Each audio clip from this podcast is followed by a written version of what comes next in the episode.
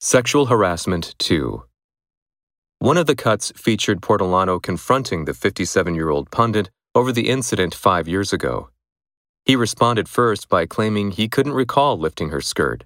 Then he shifted to saying he would do the same thing again. Finally, he joked that Portolano hadn't dressed sexily enough for the interview.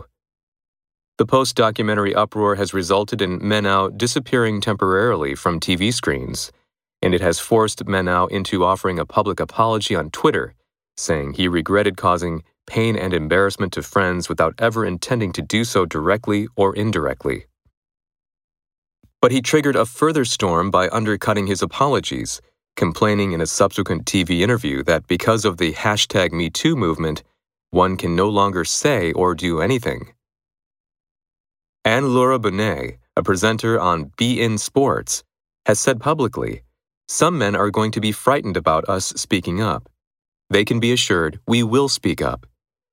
But the female journalists stress that their campaign is not so much about the behavior of individual men. The problem is not one man, but the system that has allowed some men to act like this for years without ever being reprimanded, tweeted Portolano. French TV companies are scrambling to limit the damage of a scandal that is eroding their reputations. Several have said they are launching internal inquiries.